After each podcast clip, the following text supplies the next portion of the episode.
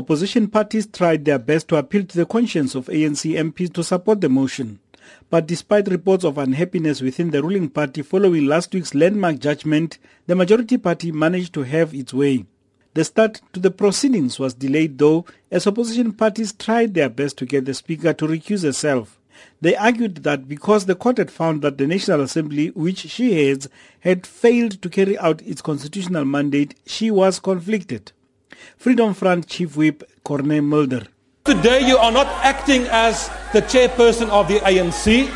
You are acting as the head of the legislative branch of the Republic of South Africa. And you have to understand that.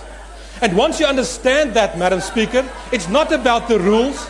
It's not about any other thing. It's about in terms of what is the right thing to do. But after Mbete adjourned the House for more than an hour for consultations, no side was willing to compromise and in the end, she continued in the chair. EFF leader Julius Malema told her that his party would once more take her to court. We believe that having been a first respondent on the matter we're about to discuss, you are conflicted and therefore you will not be objective. I can guarantee you, you are going to lose and you are going to lose with cost and you are costing this parliament a lot of money with that type of an attitude. Maimane led the debate and he accused the president and the ANC of taking the people of South Africa for fools. Their statements, he said, amounted to saying what had happened was not a big deal. It is a big deal when your president spends 246 million of public money on his private house. It is a big deal when first he denies that it was public money and then says it was for security upgrades only. It is a big deal when he says in this parliament that he had no intention of paying back anything. It is a big deal when he misleads this house and he says he was paying for it with a bond. COPE leader Mosiuoa Lekota said they would work with other parties to ensure respect for the constitution is restored. We paid too much. We paid with the best years of our lives in the prisons of the nation, in exile, some with their lives.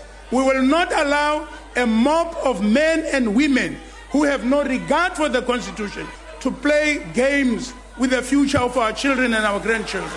IFP Chief Whip Naren Singh says the president could at least have been sincere in his apology. The IFP was deeply disappointed in the president's response to the Constitutional Court judgment. The very least South Africa deserved was an unreserved apology for the abuse of taxpayers' money, for the refusal to admit that he and his family had unduly benefited, for treating Parliament with scorn when questions were asked, and for standing by while the reputation of Parliament, government, and his own party sustained irreparable damage. Simply apologizing for frustration and confusion is a slap in the face of every South African. ACDP leader Kenneth Meshoe said South Africa deserves a leader that has moral authority. South Africans deserve an inspiring leader with high moral authority, something President Zuma does not have.